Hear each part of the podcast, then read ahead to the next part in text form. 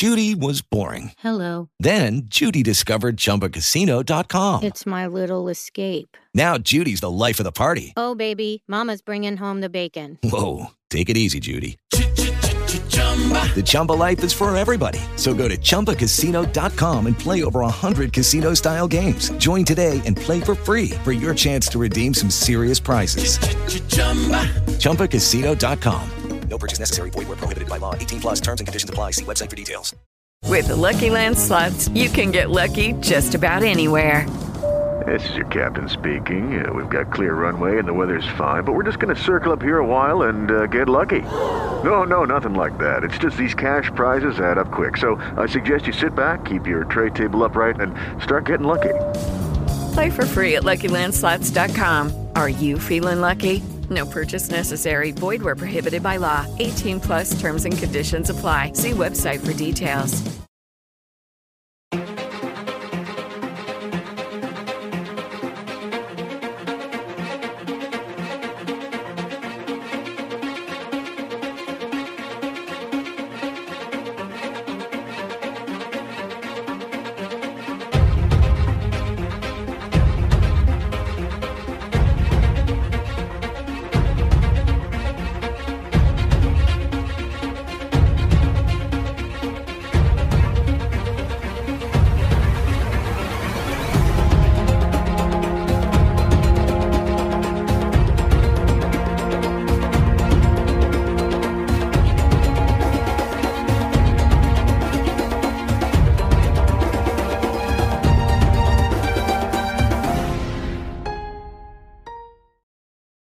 To Forbidden Knowledge News. I'm your host, Chris Matthew. Today, my guest is Dave Petrella. First, a couple of announcements. Check out our website, forbiddenknowledge.news. It's also the home of the Forbidden Knowledge Network. You'll find some of your favorite podcasts from our community featured there. Forbidden Knowledge News is always available on Rokfin, Odysee, Rumble, and all podcast platforms. Our social media is Facebook, Instagram, and Twitter. I think I never use that one. Check us out on Rokfin. This is where you get our premium content, as well as all the premium content from every creator on Rokfin for only $10 a month. You just go to rokfin.com slash FKN plus. That's R-O-K-F-I-N dot com slash FKN plus to sign up now. Today I want to welcome Dave Petrella. He is an astrologer, biologist, spiritual guide, and Oak Island theorist. He's traveled to all 50 states and most of Canada doing research. He's studied world religion and spiritual traditions extensively, along with Eastern medicine, metaphysics, and topics related to extraterrestrial intelligence. Dave, welcome. How you doing? Hey, Chris. I'm doing great. How about I'm great, man. Thank you so much for joining us. This is going to be excellent. I have realized doing this show with the wonderful guests I've had, like yourself, how astrology is not only a sky clock, but it's connected to every aspect of our reality, daily events, and so much about the true nature of our reality can be decoded through astrology and the understanding of the positions of the stars and planets and how they can actually dictate and even predict our reality, which is so fascinating to me. And there's so much more that I don't even understand about uh, astrology, and I'd love to get into with you. But this is your first time on. Tell us a little bit more about your background and what led you down your path. Okay, sounds good, Chris. Well, um, I really I started off with uh, biology. That was always my topic, my subject in school, and uh, it was my first uh, focus for my major in college. And, um, you know, in, in, terms of biology, it's really kind of the Western approach to that, which is, uh, you know, some of the anatomical diagrams, and you've got uh, things having to do with um, medicines, you know, and uh, pills and things of that nature. But there's another lost part of that story of biology, which actually goes to the east. Um, you can still hear me, right, Chris? Yeah, yeah, I can hear. I just turned my video off because uh, it helps it a little bit more. Sure. So go ahead. Okay, so uh, you know, I basically I, I, basically focused on the biological tradition that's taught sort of in the north uh, the northern hemisphere here uh, to the west, really North America, and that's essentially that's the main college route. If you, if you go to college in the United States, it's generally what, kind of what you're going to get. So I kind of uh, I felt like I kind of maxed out a little bit after doing that for a really long time. I mean, I was reading you know, medical texts in, in fifth grade, and teachers had no idea what I was asking about. So this was way, way, you know, I had many, many years of uh, kind of preparation exposure to the Western uh, ideas of biology of the body. So at some point, I said, all right, you know, I kind of uh, I feel very comfortable with this. Let's go over to the east and let's see what they say about it. So I think it was in 2012. Uh, I was living in Alaska at the time, and um, very it's a very peaceful, great place to have uh, inspiration and everything. It's very uh, it's a very healthy kind of environment. So I was able to get a lot of good uh, downloads and revelations at the time. And so something uh, suggested to me, uh, let's let's say the universe suggested to me, look into the chakras, the chakra system. Mm-hmm. And, you know, for the listeners, I'm sure most people have probably heard of it before, but essentially it's the seven uh, colors that go up your spine. And uh, it's, you can see it in the iconography. If you are talking about the yoga tradition, you know, there's usually someone seated in a lotus position with the, the seven colors going up your spine. So in the East, the chakra system essentially is the core of medicine. And of course, if you're going over to the West, you rarely, if ever, even hear about it. And actually, it's really interesting too, Chris, because um, we have it on our medical symbol all across uh, North America. I can say from experience because I've seen them, uh, but it's really all over the world. I, I want to say, and the um, the double serpents uh, twining up the center post or the rod, and it's called the caduceus symbol. It was it's a reference to actually Greek mythology, uh, to Hermes. He had the caduceus staff, and um, but what people don't say, and one of the things that I sort of kind of keyed in on is that if you look at how many times those serpents uh, kind of at the meeting point where they meet at the center of that rod, the central column, it's actually seven times. And what happens is you have uh, the central column, which is the spinal column in the body. The, the Hindu traditions call it the Sushumna. And then you have the column on the right, and the column on the left, which are actually the electric and magnetic uh, principles that wind down the spine. So you basically have electric, magnetic, so it's a positive and negative plus the neutral in the middle. And where they all meet, that actually forms a vortex of energy, which is called a chakra. Some people say chakra, so, you know, but I've been told the proper way to say it um, is actually chakra. So it's a, it's a spinning vortex, a wheel of energy, and that's kind of where your energy comes into your body. Uh, you know, either through the root or through the um, uh, solar plexus or through the crown. Usually, one of those three principally is, is uh, dictated for that. And so it's a completely different system. So I had spent a lot of time kind of like focusing on that, and there's a lot of spirituality behind it. It's not just uh, actually looking at the the names and medical diagrams it's also, it talks about how it's consistent with different levels of consciousness. So one of the very first things I found, I feel very fortunate that I, I sort of stumbled upon it uh, one time when I was in a library up uh, near Anchorage, Alaska. And so basically, what it was suggesting is that depending on where your uh, primary energy is focused along your spine, you actually have a corresponding state of consciousness that you experience at the time when that energy is actually physically situated in that different chakra. So it can be anywhere along the spine from the root, which essentially is the uh, base of the spinal column, to the top of the head, which is the crown crown chakra. And of course, there's seven of them traditionally. Mm. So the thing that's uh, interesting about this is that it's kind of the other missing half of the uh, medicine, the system of medicine and, and, biology. And of course, I never had exposure to it living, growing up um, in the actually northeast of the United States. And I really wish I, I had it at a much earlier age because I probably would have sort of uh, re-steered in terms of how I was approaching uh, studying science and studying medicine and things of that nature. So I started off with biology, and then I, like I was uh, just describing, I went into the eastern aspects of biology, which uh, mostly is, is focused in India. There's a little bit, um, little bit from kind of Egypt, and there's definitely some really good information from China as well. But for me, the real powerhouse of medicine and uh, the true biological teachings comes out of India without any question at all. It's it's very very obvious if you uh, spend a lot of time.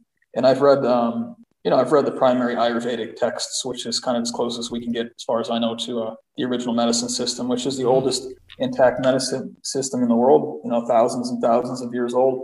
And I'm sure before it was written down, I'm sure it was an oral tradition well before that too. And those texts exist, Chris. So we, you know, you can actually go online and you can read a, a PDF. I think it's actually free in a lot of places. Someone is interested in reading that. It's called uh, the primary one is called the Sushruta Samhita, and uh, it's uh, at least the introduction. It's absolutely, absolutely vital for medicine and for biology, and it should be required everywhere. Absolutely. Well, you'll have to come back on, and we'll have to do a show on natural medicine. Mm-hmm. Yeah, absolutely. All right, so we got the bio, the biology aspect, and then uh, what happened was, um, you know, I've always studied spirituality, so I've read uh, most most of the ancient texts across the world. I really don't discriminate. I spend time with every culture anyone who's willing to share, you know, any article I find.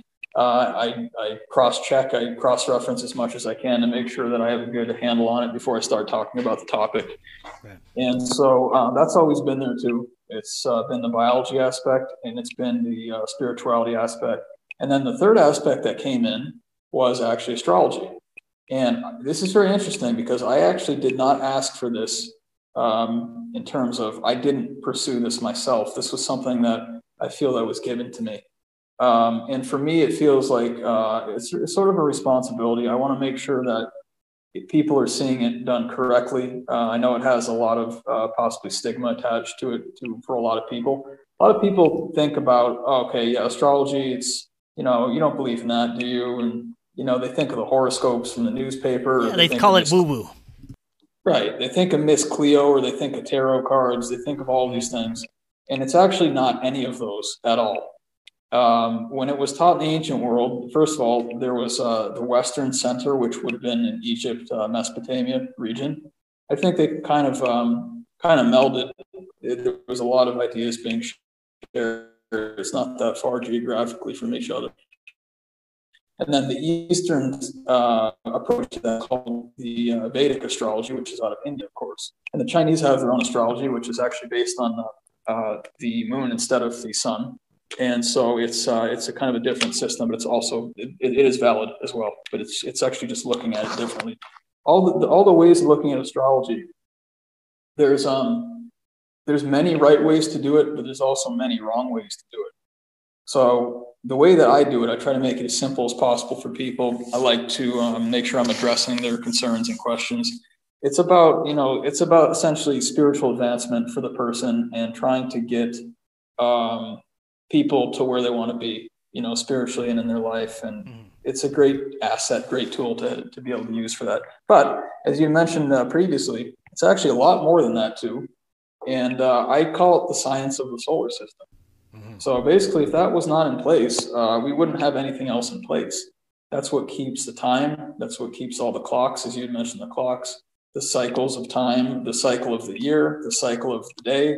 That's how you know when to plant and when to harvest and all these. And actually, when you're talking about that, I mean, that's actually survival. That's in terms of survival. You need to know that. Right. Even if you don't want, even if you don't want to draw across and say, oh yeah, astrology also has spiritual um, connections. In, in addition to talking about, yeah, the sun has this diameter and this, you know, that's the astronomy part of it they used to be one uh, science, one one field, and they have kind of split. Unfortunately, I don't I don't split them. You know, I talk mm about them together. So the thing that I did is I was looking for information about Eastern uh, medicine. It was actually about the spinal cord fluid, which is supposed to be a uh, sort of the medium that your spirit uses to travel through the body. It has to, uh, you know, the spirit world when it comes in the physical body, the spirit world is spirit energy. It has to actually move through denser mediums, which would be first would be fluids. Yeah, and there's so many fluid systems in the body, and that's actually what Ayurveda is all about. It's about the fluids, um, and then has to move through the solid tissues and things like that too. So you can't just take the energy, spiritual energy, and just immediately apply it. It has to move through your your channels. And you have, um, you know, being a physical being in terms of what we're at right now, it's not very easy for that to happen. You have to uh, really clean out your tissues and you know, get into a lot of fasting and flush out the toxins and then rebuild up your uh, your organs and everything. And uh, that's actually what Ayurveda uh, focuses on. That's kind of the whole point of Ayurvedic medicine. Hmm. So I was looking for information about biology, specifically Eastern uh, traditions of biology. And I found someone named Santos Bonacci. You're probably familiar with him. I'm sure yeah, I've had Santos are. on before. Yeah. Oh, great. Okay. Okay. Well, so me and Santos, you know, we've been friends since 2015. um, I reached out to him uh, actually about I wanted to make some connections, try to make connections with biology and uh, things that maybe he hadn't spent uh, or he hadn't come across yet. Let me put it that way. Mm-hmm. And so, because I started out, and that, that's the thing, that I started out with biology. So my bedrock is in biology. It was not in astrology. That was what I picked up later on. Um, but the other thing that I've done is that I'm not um, I'm not afraid to go you know head on, going uh, you know all out, basically looking at the spiritual connections, the spiritual aspects of how biology kind of meets the spirit world. And a lot of biologists are not willing to do that you know, or if they're say they're like a career biologist or they're tenured or something and they have a lot to lose. You know, for me, it's like I like I like to get it in a discussion and then I like to see it applied in real time and I like to see it where you can count on uh, the result being almost the exact same every time, which of course is a scientific method, which is actually where I'm going with this because when I had finished uh, listening to uh, Santos's video about the uh, body, it's actually called um, "Your Temple." Excuse me, "Your Body is the Holy Land." It's a, I think, two parts. It's an absolute must-watch for people if they haven't seen this one. And the other one uh, he did about biology that's really excellent is called uh, "Secret of Secrets: Hiding in the Bible." Again, that's a part one and part two. So I watched these, and this was actually information that I. It was the most important thing I've ever seen, still to this day and nothing has ever ever matched up to that. I'm so thankful to Santos for sharing that. It's very obscure information. It's hard to put together, and it's been um, kind of scattered throughout the world. So it's it's part of my mission is to put it all back together, try to make things uh, easier to understand for people. So on the side of the of YouTube, of course, it has the suggested videos for you. And I saw he had a lot of videos about astrology, and I said, you know what? That's a topic I have not spent a lot of time with In fact, that's, I, at the time, I had spent almost no time with that. And that was in uh, 2015, the beginning of 2015. And so, because he did such a good job with the video that I actually had searched for, I decided to give him a chance. And I said, well, I mean, he did such a good job explaining this. I'm sure that he probably out of anyone will be able to explain astrology to me. And if he if it's anything uh, similar to the previous video, then I'm to, I'm definitely going to watch this. Right. So I started watching some of his astrology videos, and you know, it's a it's a real lot in the beginning, Chris. I mean, it's uh, you need, really need to spend many years with it before you start going to start to feel really comfortable. Right. And uh, it took me probably two years before I even really talked about it with people. And after two years, even after two years, and you know, I'm I'm very scientific in how I do things. I was still probably like I was probably getting 70 percent accuracy and I said, no, I can do better than that. And then another probably three years down the line, maybe after five years, I was finally at a point where I said, okay, you know, I feel very comfortable doing this now, and uh, it's it's second nature to me now. It's a, it's a very really really helpful tool, but I actually don't spend every day all day thinking about it. You know, it's just another uh, piece of kind of of the puzzle put into place here. But it it does happen to be one of the most important pieces of, of the puzzle. I would say kind of how I break things up is um, it's spirituality. That's one topic. The second topic is biology and medicine, and then the third topic is is astrology. And you really need those three points to anchor the uh, the house of knowledge. You know, because that's what's gonna that explains uh, for me kind of the bedrock of what's happening on Earth. I, I, I can't do without one of the three. So you, I, you really need all three in place. Well, let's okay. let's uh, actually break down each of those categories. Uh, starting, okay. do you think we should start with spirituality or something different? Yeah, sure. I can do spirituality. All right. So the spiritual aspect of this is um, kind of the proper way to live, the proper way to be as a human, the proper way to uh, realize your higher self, the higher version of you, your divine self, uh, is that how I refer to it often. And uh, this idea is, um, you know, it's found throughout all cultures of the world. People, uh, the way I think about a lot of religions, it's it's a way to frame. Uh, it's a good frame of reference for people to be able to understand um, maybe some topics that are kind of they they they're not really easily pinned down with words. Which, of course, spirituality is something that I think is kind of uh, is it's kind of ineffable. You can't really say what it is necessarily, but you kind of feel it you feel it more, I feel like, then, then the words don't really do it justice. So, proper ways of living um, in terms of spirituality, uh, the spiritual aspect. And then there's also, um, I well, it kind of goes with astrology, but it's also part of the the spiritual aspect. There's the cosmology that's very important to understand from the ancient world. Um, and if we have time, we can talk about that a little bit. But that has to do with the cosmic cosmic axis. It's also called the world tree. Um, it's called Yggdrasil in the Norse uh, tradition. There's many, many names for it. Uh, Mount Meru in the Hindu tradition. It's all essentially the same idea. It's that um, the the worlds. Uh, I usually call them dimensions. You can call them realms if you want. The uh, the dimensions of the solar system they're actually stacked on top of each other. They're kind of nested inside of each other, like a Russian doll almost. And um, the, the ancient world taught that the Earth was uh, a flat disk at the center of this axis. And then above it are the 10 heavens, and below it are the 10 hells. Hmm. And so, in terms of spirituality, understanding, I think, where we are located in our spiritual path is sort of uh, essential to understanding what's available to us. And uh, the earth, you know, it's essentially it's right in the middle, according to the ancient teachings, which I sometimes refer to the earth as uh, kind of like a purgatory. And if you really think about it, uh, I actually do believe you see about 50% great things and 50% not so great things. Uh, people people say all the time, Dave, why are you focusing on the not so great things? And I say, no, you know? I already I acknowledge the great things. I already see that. But we have to, if we want to try to solve some of the issues, we have to acknowledge the things that maybe we don't want to talk about as much. So um, in terms of the realm that we're living in, that would be the middle dimension. Uh, the Norse called the earth Midgard, which is the middle garden. And uh, because they knew it was in the middle. And also, uh, the word earth has the same exact letters as the word heart, because the heart is in the middle, the middle of the body. And it's even the middle chakra. We're talking about the chakra system.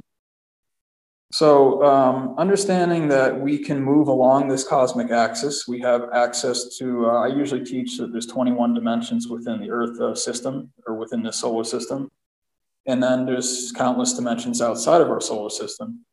But in terms of what's available locally to us, um, there's the place that you're existing physically, which right now for us it would be Earth. But you can also channel any of the other dimensions while you're uh, bodily located on on the earth dimension, which would be in the middle. Or say you're up in like the fifth heaven, uh, which would be Mars, the planet, uh, uh, the sphere of Mars, then um, you're living in a much more refined world. It's, uh, I would say, a lot more beautiful and, and there's a lot less suffering.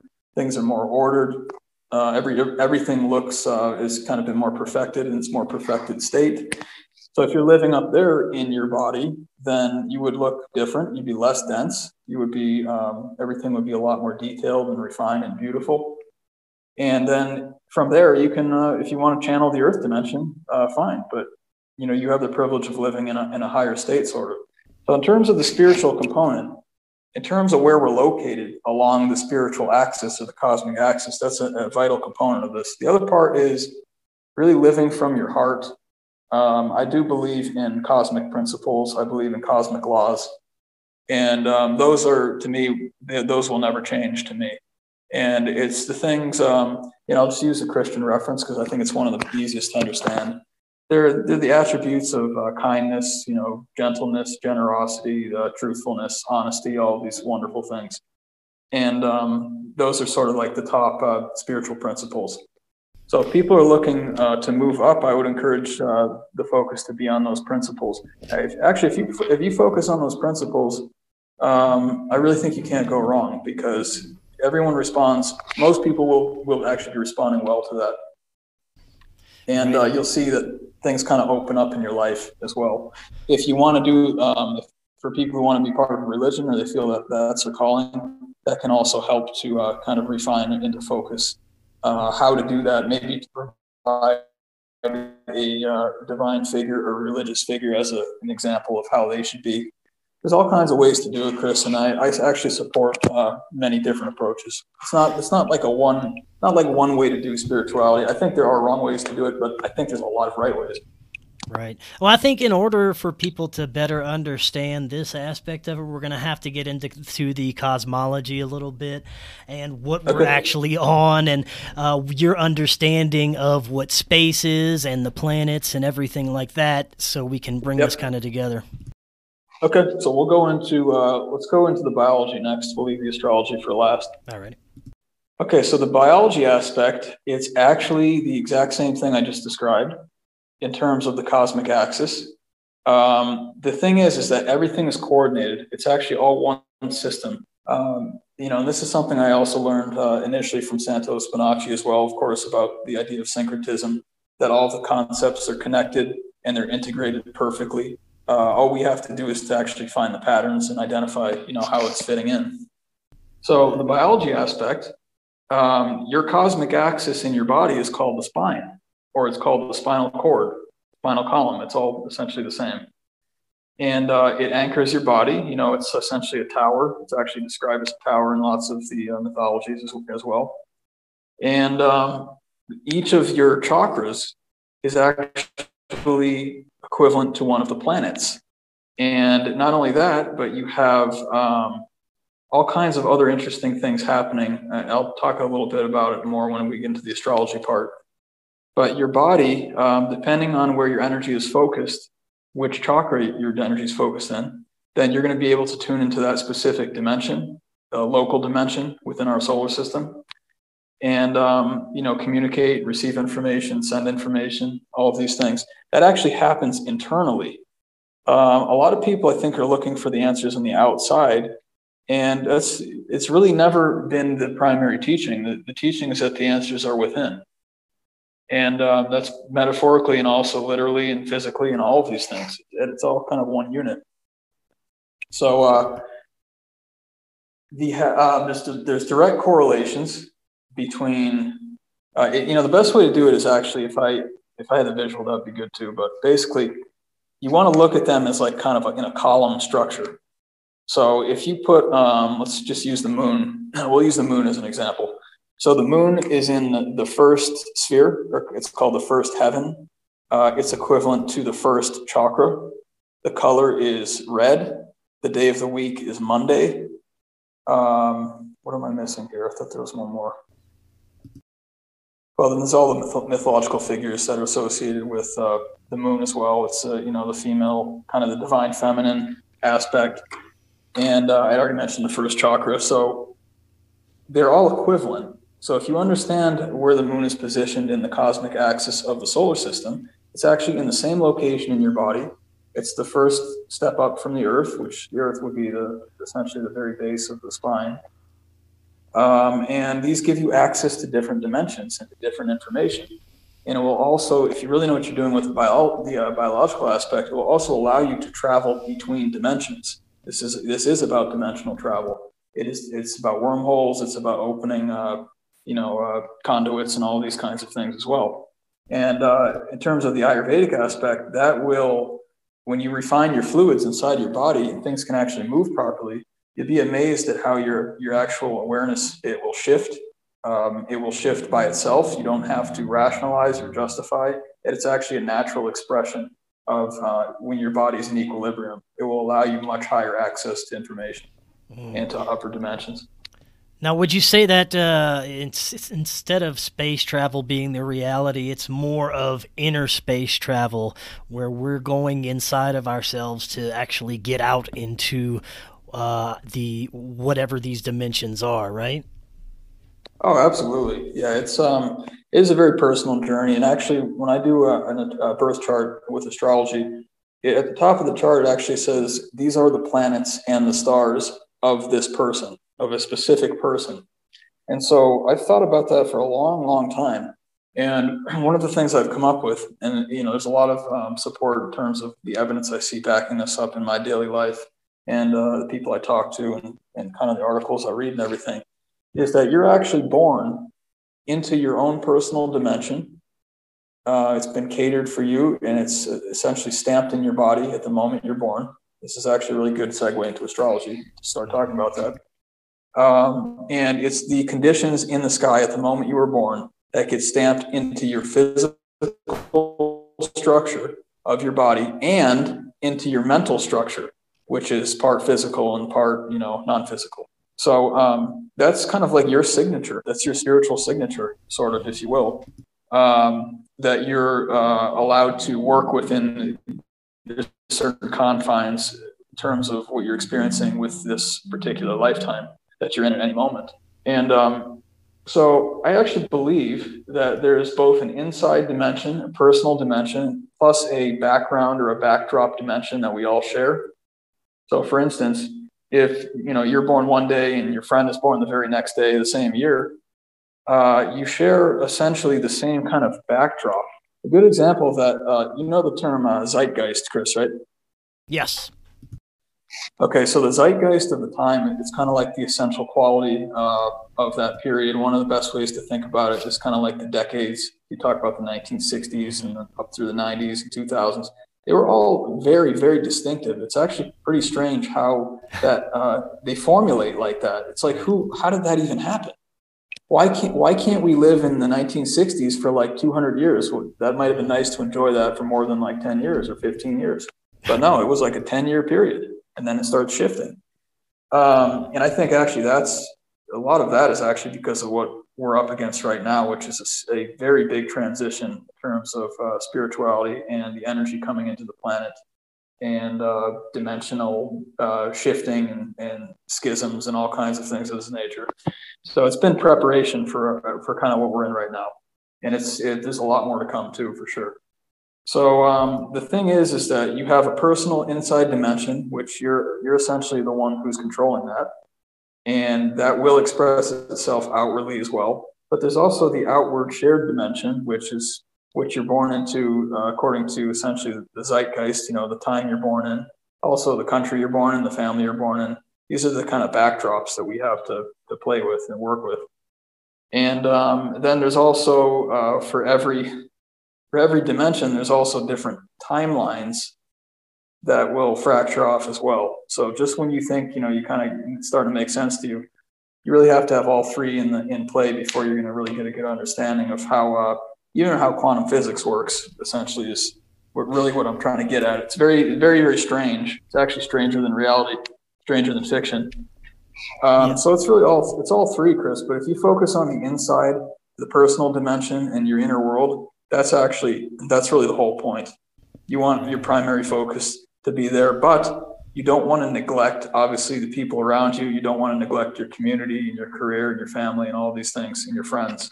Uh, so it's, it's a balance it's a balance but it is a personal journey and we're all trying to do different things and you know we have to try to respect that we all have different uh, objectives and missions now, the best way that I can currently describe my idea of what we're living in is a multi layered holographic reality.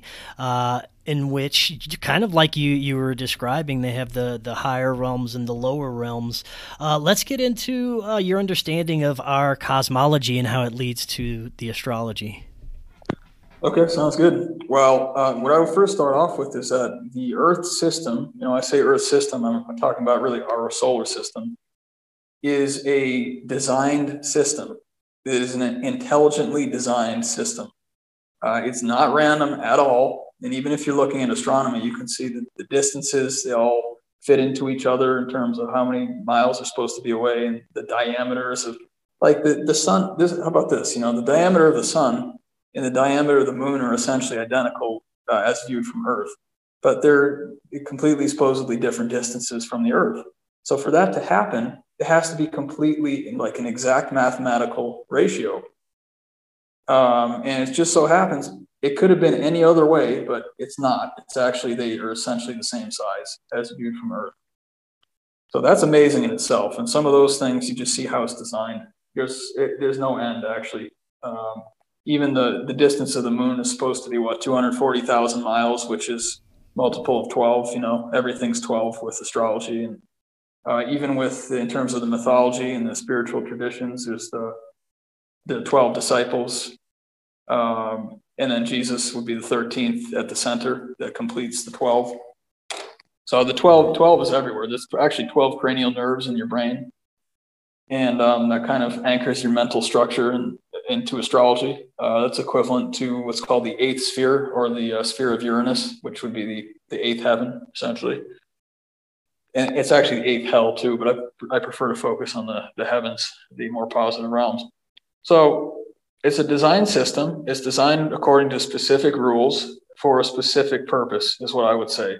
And that purpose is for spiritual advancement or for um, spiritual de-evolution. I'll, I'll put it that way.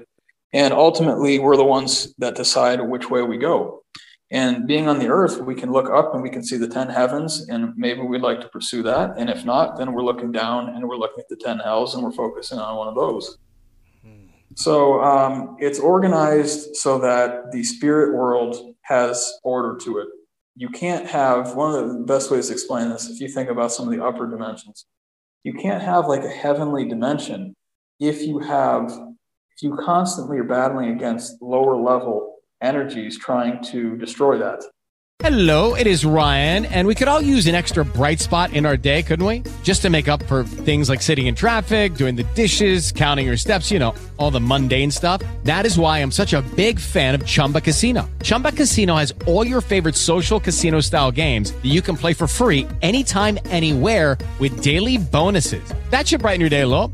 Actually, a lot. So sign up now at chumbacasino.com. That's ChumbaCasino.com. No purchase necessary. VGW Group. Void were prohibited by law. See terms and conditions. 18 plus. Lucky Land Casino. Asking people, what's the weirdest place you've gotten lucky? Lucky? In line at the deli, I guess? Aha, in my dentist's office. More than once, actually. Do I have to say? Yes, you do. In the car before my kids' PTA meeting. Really? Yes. Excuse me, what's the weirdest place you've gotten lucky? I never win and tell. Well, there you have it. You can get lucky anywhere playing at LuckyLandSlots.com. Play for free right now. Are you feeling lucky? No purchase necessary. Void where prohibited by law. 18 plus. Terms and conditions apply. See website for details. Because then, then it actually negates the, the entire definition of that dimension. It's actually not that dimension anymore. It's not the heaven that you want it to be anymore because you're constantly having to battle against some of the lower energies. So, for the solar system to be kind of self-organized or self-organizing, um, so that it they are uh, efficient systems and that they encourage you know spiritual development or learning of lessons and things like that. You have to organize the spirit world so that you have certain types of spirits in their proper dimensions. And like i mentioned before the uh, the earth being at the middle dimension is essentially it's a 50-50 you see about half good and half not so good uh, but that's specific to Earth. If you go up, it's the ratio is going to be higher to the good and, and uh, less to the not so good. So that cosmology um, is anchored in what people generally uh, define as as astronomy, although it's a little different because in the the ancient model, the Earth is at the center, not the sun. Um, but having said that, when you talk about the principles of spirituality, the heart is also always at the center, which you can see it's at the center of your body. And um, the, in terms of the the uh, the solar model and the Earth, excuse me, the sun being at the center, the sun is equivalent to the heart in the human body or the heart chakra, and it, it rules um, the sign of Leo in astrology, which is also the heart. You get the phrase lion heart from that. Mm. So I'm actually okay with either one. And some people have told me it depends on your perspective you know, it can depend on your dimension or your timeline. I'm, I do not worry too much about it because the principles is, is really what matters most. And there's lots of ways to um, sort of organize that spiritual uh, discipline. There's lots of right ways. Again, there's lots of wrong ways, but there's a lot of good ways to do it. So I try to support people if they do it differently from me if I think it's valid. So you've got the planets ordered. You know, most of us are familiar with the general order, how they're, they're they move into the outer solar system and everything. You've got Uranus out there, Neptune, uh, Pluto, which is uh, supposed to have been, uh, you know, um, demoted, I suppose. That's a whole different topic. It's an interesting one, but the uh, the idea is is that they're not just planets. They're not just bodies in the heavens that are just sitting out there, you know, to look at and because it's interesting and fun or whatever they're actually also they're spiritual principles, and they um, represent very specific, uh, let's say, uh, decisions and uh, moral quandaries. Sort of, they're all dualistic, and so you actually they all contain both both sides. And actually, all of astrology is dualistic. It's one of the most important things to understand about it. So when you're talking, I'll use like Saturn as an example. Saturn would be, according to the ancient model, in the seventh sphere, the seventh heaven, but also in the seventh hell. And on the positive side, Saturn is the disciplinarian. It's he's the one that stays focused. He's the one that stays um, on topic, uh, finishes the project even though if it takes a long time. Um, not uh, excessively expressive at all, and so that's it helps to keep things really focused in terms of uh, staying on on topic and getting things done. And then on the other side, Saturn is a, a very cold planet. And if you know, uh, for instance, if anyone knows an Aquarius or a Capricorn, they can tend to be uh, fairly cold people. You know, they don't doesn't mean that they're mean or, or, evil or anything. It's just there's a certain lack of expression because that's the uh, planet governing them. Mm. But they still feel everything, but they don't feel they need to express everything. They also don't feel like they need to comment on everything. So there'll be a lot of uh, of quiet time as well. But that's kind of how that it, it matches up. It matches with the person, uh, with basically when you were born. It also matches up with the cycles of time, which is generally called the precession of the equinoxes. Those are the ages that we move through. It's a very, very important topic to understand that. And so, uh, in terms of, again, in terms of the body, it, it goes directly into the body. Um, you also have, I hadn't mentioned this yet, you also have astrology in your body. This is one of the more amazing things because this is what allowed me to connect directly to connect biology with astrology. Mm. And one of the best ways to start with this, well, actually, I'll just say this really quickly. So, uh, you, if you start in Aries, you generally want to start in Aries with the zodiac. That's uh, the rebirth. Of course, is the spring when everything starts to grow. Uh, in the body, Aries is the top of the head, uh, forehead, eyebrows, and the cerebrum, uh, which you see the name Ram at the end of cerebrum, which is a reference to Aries the ram uh, it's all the all the the information is already in the the words. You know, we just have to pay attention. And then you have uh, Taurus, which is the cerebellum or the cerebellum for the Taurus the bull. Um, and then you've got uh, it's also the neck. Taurus is the neck. If you look at a, a, a cow or an ox, they have very strong necks. You can see uh, it's all been designed. The entire system has been designed with very specific principles, and it's really it's off of astrology that's that's the reference point. This should be the first reference point. Hmm. Uh, you got Gemini, the arms and the two lungs, and then you've got uh, Cancer, which is sort of the uh, the clavicle and the very very upper shoulders, and then you've got uh, Leo, which is of course the heart and also the mid back, and then you've got Virgo, which is the stomach and the lower back, and then uh, you have Libra, which is actually the hips, and if you look at the uh, hip bones, you see they look they look like scales. You know, imagine that. Imagine that, because that's where Libra is located in the body. Um, then you've got a Scorpio, that's a generative region in the backside. Uh, Sagittarius is upper legs. If you look at a, a, horse, you know, Sagittarius being the horse, but really it's a water horse, but let's just say horse for right now. Um, the very, very powerful legs, that's the, their most powerful part of their body, back legs and um, that's why you know it's all they're all equivalent. You just have to kind of follow it across the column there. And then you've got Capricorn, which is uh, the kneecap, kneecaps. That's where cap comes from. And um, you see that the the goats they love to climb and they have very strong knees. You can see it's the prominent part of their body. So it's it's all in there. And then the last three would be Aquarius, which is the shins and the calf muscles. Uh, if you know, an, if anyone knows an Aquarius, have a look at their uh, calf muscles and have a look at their shins. They're going to be quite large, quite prominent, because that's their sign. And that's where the energy is focused in their, in their body. Um, and then the uh, yeah, the last one, of course, is Pisces, which is the two feet, and uh, that's why there's two fish when you see the glyph of Pisces. And if you look at the feet, they actually do look like fins or flippers. They look an aquatic, you know, came from the ocean and was stuck on the human body. So we're talking about a completely integrated system where uh, all of the creatures on the planet, including humans, uh, everything has been integrated and it's all one for one. You can make direct connections. It will, it will never let you down. All the information's there. We just have to put it together. Now, I want to start talking about what we're seeing now. Earlier, you were mentioning that we are looking at a major shift ahead. What can you tell us that's dictating this based on the astrology? Yeah, definitely, Chris. Well, you know, it depends on, of course, which culture it's coming from, uh, which spiritual tradition it's coming from, which religion it's coming from. Uh, I personally believe it's essentially the same thing. But kind of to start that off, uh, the one that most people are aware of is the transition between Pisces and Aquarius. When I say the Pisces and Aquarius, I mean the age of Pisces and the age of Aquarius. Each age is 2,160 years long. And the beginning of the age of Pisces was uh, essentially featured Jesus as the ascended master. And that's also why he's associated with the fish, because of course Pisces is the fish. Um, the other thing about that is that you have uh, the two, well, it's really the same ruler, it's the same planet, but Jupiter and Zeus in terms of astrology. Uh, if you put those two words together, you get G, Zeus. Jupiter, Zeus, G, Zeus, Jesus.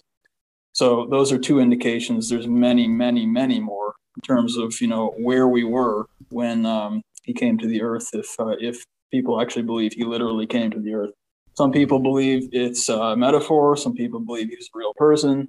Um, I've heard probably just about all of the the takes on it, and um, I actually kind of believe many at the same time. It's hard to do that, but I finally kind of uh, came to that conclusion for myself. Mm. So, in, in any case, um, he said, and I actually was just talking with people about this the past week. It's been coming up a lot. But in the scriptures, Jesus said, I will be with you through the end of the age or until the end of the age. And if you can put that in context, then to me, that means the end of Pisces, which is right about now. Um, some people have said, uh, a lot of people think 2012 was a transition. Um, I've recently kind of settled on 2008 uh, through 2020, somewhere in that period. It's like mm-hmm. about a 12 year period. But um, the thing with ages is that, in, in terms of astrology, when you're talking about two different signs uh, that are next to each other that border each other, they're called uh, cusp signs. Or they're on the cusp, which means they're on the uh, the axis, basically, or in between them. And when you're talking about ages, you're using the same zodiac, except the periods, instead of being uh, roughly 30 degrees or 30 days per sign, it's actually 2,160 years per sign. So, because of that, when you get close to a cusp, you actually have a large, uh, it's called an orb, a large orb of influence um, in terms of how long it takes to transition between the two ages. So, I would even say, Chris, honestly, like a couple hundred years would probably be uh, a good estimate. Um, it might even take us back, might even be more than that. It might be like 400 years for the transition. But mm. I think back to like the Industrial Revolution. Um, for me, that that might be kind of the start of the transition because uh, Aquarius is the age of the machine, and it's the age of progress and futurism, um, and it's you know mechanization and all this stuff, and that was kind of came out of nowhere. And suddenly we were using you know metals more, and we were trying to make things move that contain metals, uh, probably for some of the first times in history. Mm-hmm. So I think that's probably a good rough estimate. And if we use that, then um, what was that? 1790s, I think. Does that, does that sound right, Chris? Somewhere in there, Industrial yeah, Revolution. Right. And then, of course, we had all the trains and everything through the 1800s. That is not Pisces stuff. That is Aquarius stuff. That is a, a, a hardcore machine. You know, it is that's associated with Aquarius without any question. So, if we use that time frame, I would say um, essentially by the end of um, what are we in 2022? I would say by the end of 2200, basically the year 2200, we should be we should be done with the transition. So that's very soon. I mean, it's like 100 under 200 years. Let's say that. Now, as far as the the transition, where will take us, do you think that we're going into? Uh, some believe we're going into like what you would call a golden age or uh, an age of enlightenment. What do you think about that?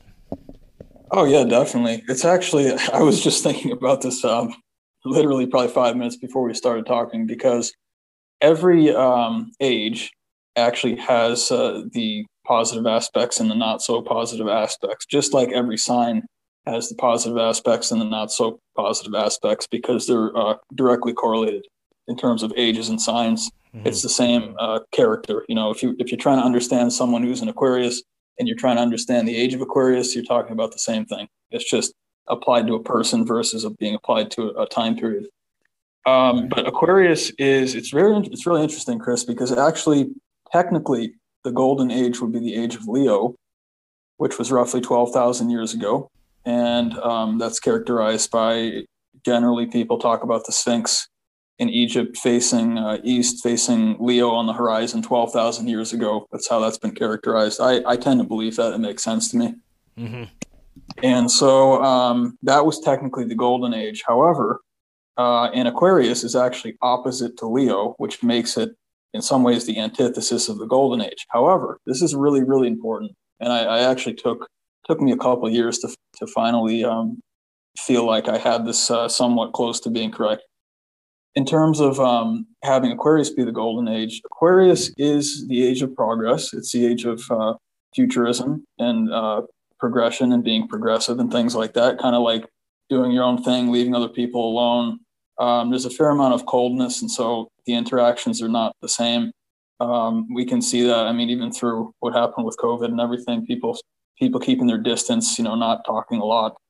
Um, in Pisces, on the other hand, is is pretty pretty emotional, sensitive age, and so you would not really find that in Pisces. During Pisces, people are getting out, you know, um, interacting with each other, uh, talking about you know emotions and sensitive topics and stuff like that. Aquarius people kind of kind of stay their own way for the most part. So um, Aquarius is part of Aquarius has to do with that. However, it's also um, tends to be a cold sign, uh, limited movement, limited expression, uh, mechanized, which means uh, in some ways somewhat artificial, which is all this AI, artificial intelligence, and this uh, mechanization, machinery, and stuff like that. That mm. part of it is kind of the opposite of the golden age part, but it's also how you look at it. You know, each age is is here for a purpose and it does specific things.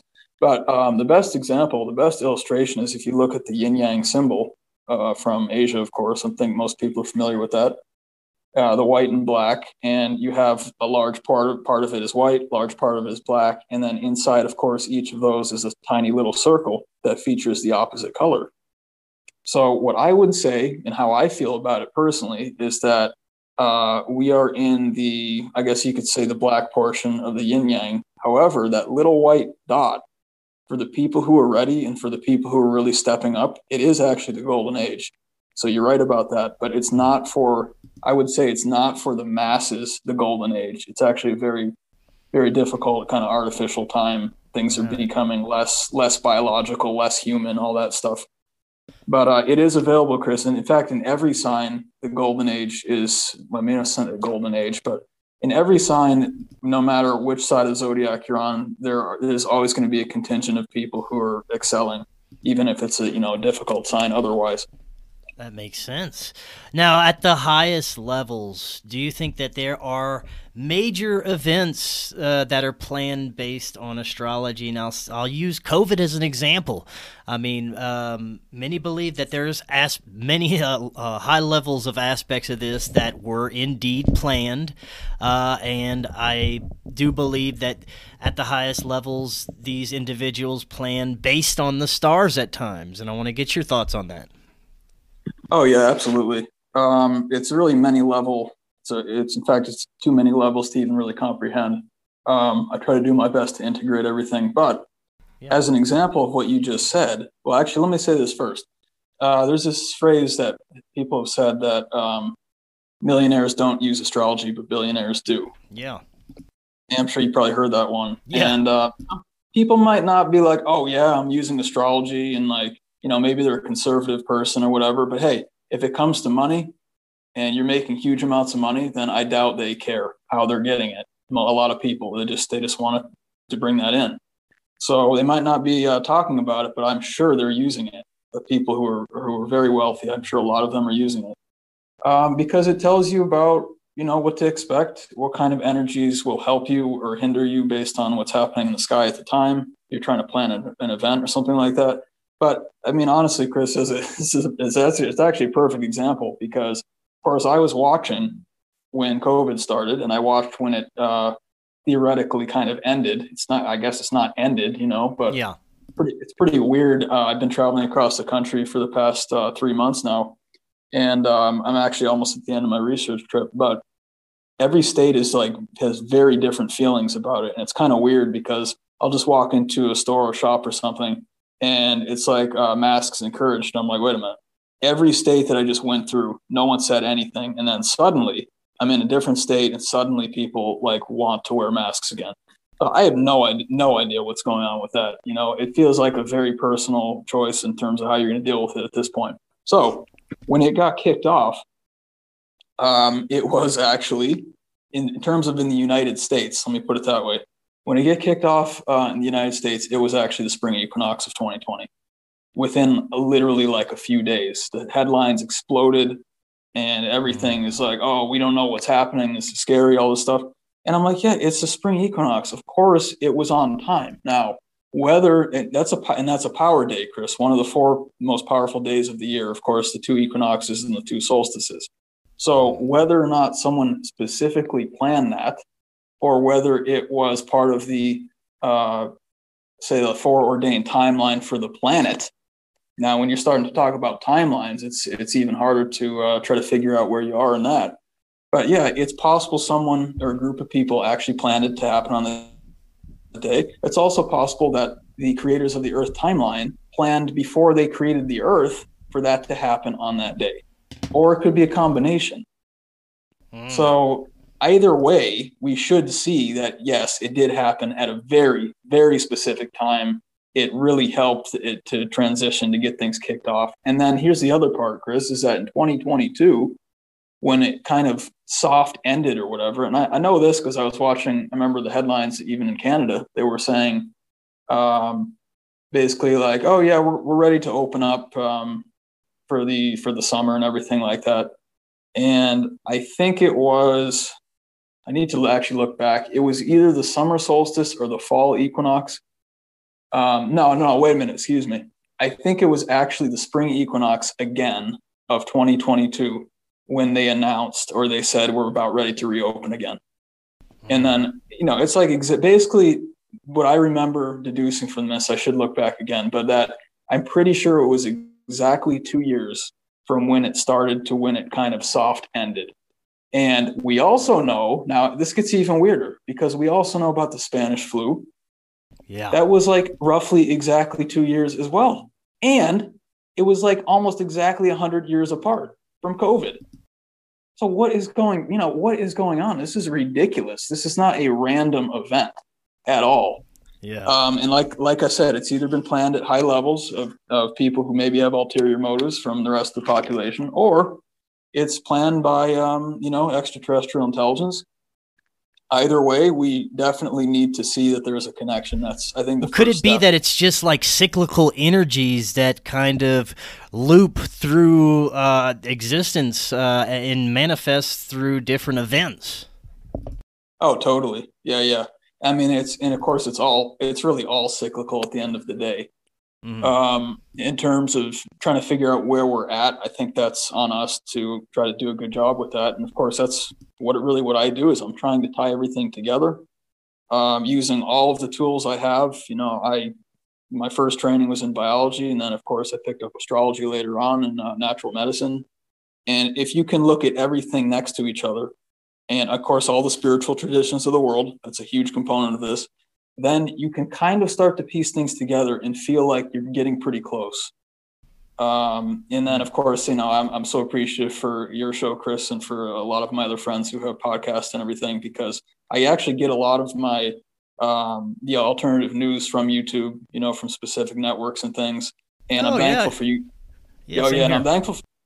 And I'm thankful for you guys compiling it because while you're doing that, I'm trying to do. Um, I'm trying to teach astrology properly. You know, that's essentially really my my first uh, focus, and also natural medicine and principles of Ayurvedic medicine. So I can only do so much, obviously. So I'm so thankful you guys got it covered. You know, and I'm happy to come on shows and talk about it. Yeah, man, and thank you for doing what you do. And you know, we can do the the same things that these uh, you know, elite people are doing at high levels for evil, we can do for good. We can plan our whole lives based on astrology uh, if we're looking for uh, highly desired outcomes or uh, things that would benefit us, right? Oh yeah, totally. And actually, um, you know, you there's there's well, there's actually not a limit to how many ways you can do it. But when you're talking about like uh, the daily transits, transits, which essentially is what's happening on any specific day of the year, you know, trying to plan things based on that. That's one again, that's one level. The other level, and what I encourage what I encourage people to actually focus more on, um, instead of not instead of the horoscopes, but in addition to the daily horoscope, is actually pay attention to your birth chart a lot. Because your birth chart, you carry that uh, set of planets and set of stars. It's it's uh, copied into your body and into your mental structure when you're born. You carry that with you wherever you go, no matter which day it is. And that's actually the first, generally, I would say this, as the first point of influence in terms of are you going to be more successful? Are you going to be up against some kind of obstacle on a certain day? You know, if you're planning a wedding or something like that, I would look at your chart first, your birth chart first, because this is what's this is amazing, Chris, and I, I, I hope they'll show you this sometime too. But every time, um, depending if you if you've seen a you've seen a um, a horoscope before, right, or like a birth chart, you see it's like a circle. Yes. Okay. All right. So you got the circle, and then you got the, the planets that are indicated in which sign they're in, and all this stuff that goes around in a circle and everything. And then you have the angles, which are called the aspects between uh, the different planets and and uh, features and things like that. So if you look at that, you can actually uh, tag each planet and each um, aspect and everything like that with an actual day of the year. And every time, every year, right around that time, you're going to experience the same style or the same characteristic of um, energy. So, for instance, when you go through your square, your square would be uh, roughly 90 days from your birthday, either before or after. Every time, every year, it's unbelievable, man. I've watched it happen many times now for myself. Um, you're going to go through a rocky, it's going to be a really rocky period, roughly around that 90 day mark. Uh, give or take three days on either side. That's called the orb. And uh, it's really rocky. It's a lot of friction and tension. And at the same time, you get huge amounts of information, things that you, you needed, things that are really helpful to you. But you can't separate them. You have to accept it as a package. So the thing that can really help people the most is to, if you want to really follow astrology and use it to guide your life, which you know I definitely highly encourage for for a lot of people, it will help you for sure um, then pay attention to your natal chart, your birth chart, and where each planet is. You know which day is equivalent to that day where the planet is, um, and you're going to be seeing those same types of things every single year coming around at the right about the same time, and you will be amazed. You will absolutely be amazed. Right on, man. Uh, now you uh, you offer to teach astrology to to anyone? Oh yeah, absolutely. Uh, and I love I love teaching. It's actually my favorite thing to do. Um, basic astrology, you know, of course, there's uh, birth charts, and um, there's relationship matching, which is a really really helpful, fascinating one. It's actually something that you that people could use. I say in, not necessarily in place of, but in addition to maybe like a therapy or something. You know, you go into a therapist, they don't know about this stuff. I mean, they have no idea. So if I came in and I said I had a couple in front of me and I said, "All right, guys, so let's put I'm going to put your two charts next to each other, and let's see why you have that tension where you do." And I guarantee, guarantee I can find it, and it's usually very, very fast. Right. Um, it's not all. It's not always. It's not always. Um, sometimes it's a moral thing, you know. Sometimes it's the decisions you're making, but more often than not, it's actually it's an approach and the approach, of course, is based on the different signs and how everything's positioned in your chart. So the answers are always in the chart. And so I do also, of course, relationship matching. Um, the same thing can have business applications in terms of getting your workforce to work well together. And then um, the other one, of course, is uh, natural, uh, let's say principles of Ayurvedic, or uh, I call it pre Ayurvedic medicine, which is principles of fasting, getting your energy up, um, getting your frequency up. Me and actually me and Karen Holton talk about that a lot. And of course, I do a show with Karen called Aliens and Astrology, also on the Forbidden. Yeah, I was just News. about to ask you, man. There's so many yeah. uh, layers to this. We're gonna have to have you back on. Uh, but uh, to close out, tell us a little bit about your podcast and what you're doing there. Well, it's uh, of course Karen Holton and myself. We're uh, co-hosting a new mm-hmm. show called Aliens and Astrology and um, it's just uh, it's kind of I think what me and Karen always dreamed of. And um, we met, I guess, uh, last year, maybe at the beginning of last year, and we've been uh, working together quite a lot. I've been on her show, Quantum Guide show, quite a few times. And what we wanted to do is, uh, of course, you know, the astrology part is generally uh, the part that I represent, and the aliens part is generally the part that Karen represents. Um, and so we thought we'd bring them together and cover those topics, try to integrate those topics. But it's also, you know, kind of kind of what we feel is important at the time, uh, current events, things like that. We like to. Uh, we're going to start actually bringing in guests. Um, the plan, kind of as it stands right now, is we're going to have two shows a month. The the first show is going to be me and Karen talking about uh, different topics. And by all means, you know, please send uh, if you want to have a topic covered, send it to me or Karen, and um, I think we'll try to get that in because we, uh, you know, we want to of course encourage audience participation, and, we, and, it's for you guys, so we want people involved. And um, then the second one is we're going to have a guest, a featured guest every month, and we're going to, you know, cover topics that interest them or kind of what they do in their career field but it's kind of like uh, it's kind of like an open discussion, you know. And I'm and I'm uh, I'll speak for myself. I'm I'm interested in everyone's input and opinion, and uh, we're going to figure this out together. It's not going to be one person figuring out world events and stuff like that. It's actually we we really do need everyone. I'm I'm constantly amazed, Chris, at how many pieces of information come to me from the most unlikely sources. Yeah. And I'm always always open to listen. And actually, I'd rather listen than talk um, because there's just so much you can learn from it. Definitely, man. Now, I, since you, you brought up uh, your podcast, Aliens and Astrology, I want to uh, get your thoughts on aliens or extraterrestrials in general. My thoughts and theories and beliefs on what these things are and how they interact with us has changed dramatically from you know whenever I first started doing this show. Uh, I want to get your thoughts on what do you believe that these beings are, and what is their interest or uh, relationship with us? Well, what I would say, and I'm I'm on the same page too, Chris. I it's really developed a lot um, with me through the years. I've had quite a few experiences. I do have quite a few uh, firsthand experiences with both uh, craft. I'd say more craft, more craft than actual beings. But I have had communication from beings for sure. But I haven't, for instance, seen uh, a, a typical alien. I've seen mm-hmm. many, many craft, many, way too many during the day and the nighttime, uh, all over the United States and in Canada. So, and I'm a very sober-headed person. You know, I'm a scientist. I go about things logically, but you know, it, if it's there, it's there. I think yeah. a lot of it is. I think a lot of it's actually perception. It's, it's a really, really deep topic. Uh, you know, quantum physics. Yeah. In terms of uh, what you're viewing or what you're perceiving is based on the individual perception and the individual frequency. So if you're at whichever entity you're talking about, if you're at their frequency or you're, if you're within their uh, frequency band, then they can communicate with you and you can communicate with them. And uh, I also encourage people if you're getting communication and you don't want it, then you know for by all means tell the universe that and uh, either get into a meditation or say a prayer. It's it's it's your the world's your your oyster really. So it's about what you want to create for yourself. So, what I would say is that just like the concept of the universe, I would say there's literally limitless species of extraterrestrial, uh, infinite, infinite. At the base level, I would say that it's anything that's not from Earth, you know, extraterrestrial. Yeah. Terrestrial means Earth. But there's, uh, I also believe that some of the species are native to the Earth.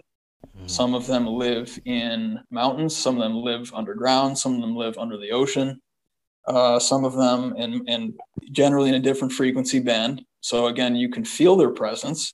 It might feel weird, but you a lot of times you can't see them. I actually just went through Nevada, um, and there's a town up in northern northeastern Nevada. It's actually, if people are interested, it's it's very interesting. It's called Wells, Wells, Nevada, mm. and um, probably the weirdest energy I felt my entire trip and you just you you kind of like cross a line like an invisible line and you start to feel like wait a minute there's something weird here. It kind of felt a little bit magnetic. Um, i have friends who say that usually the et communication comes through like a, a magnetic source a lot of times. So it's like a weird oscillating the air feels like like uh it's like one of those topsy-turvy things. You feel like you're like lilting back and forth. It's a really yeah. weird feeling when you get into this high level magnetism stuff um, so yeah, you know, some of them, again, some of them are benevolent, some of them are not benevolent. Um, I think some of them, I think maybe probably one group actually is responsible for creating our solar system. I still not quite sure who the. Well, actually, I'll tell you what. I think it is related to the um, possibly the Draco contingent uh, or, or the dragon dragon cult, the dragon people whatever you want to call it. I think the dragons actually might have created our Earth, not the dragon people, but the actual dragons. Um, You know, like the flying serpents, essentially. Yeah. They have Man. they're in every mythology, Chris. Every single mythology. We'll definitely have to get into some aliens next time for sure. It's so interesting. Mhm. Well, Dave, this was great. Let uh, let the audience know if they were interested in um, learning about astrology or contacting you. Give us all your information, website, social media, all the good stuff. Yeah, sure. Um, probably the easiest way if you guys are on Facebook, just send me a message. It's under uh, Dave Petrella, P E T R E L L A, and it's you'll see me up there. I mean, it's astrology, biology, spiritual guidance. That's what it says at the top. Uh, Instagram, Dave Petrella twelve, and then of course I actually have a YouTube channel too. Um, I'll be updating that quite a bit starting next week. I'm, I'm really gonna about to get back into shows a lot more. Uh, I hope people are enjoying it, and um, you know, if, if you're interested in the service, obviously let me know. Uh, astrology, um, methods of natural healing, you know, natural health, and also spiritual guidance. Or if you just want to send me a message, if you have an idea for a show or you want to make a comment, whatever it is, guys, I just want I want people to, to get to continue to get more involved because we can actually do this together. There's a lot of great people who have come together, and I, I support all you guys, and I appreciate it. I love it, man. It was great. We're definitely going to be talking again soon. And until next time, everyone have an excellent evening. We'll talk again tomorrow. See y'all all then. Thanks, guys. Appreciate it.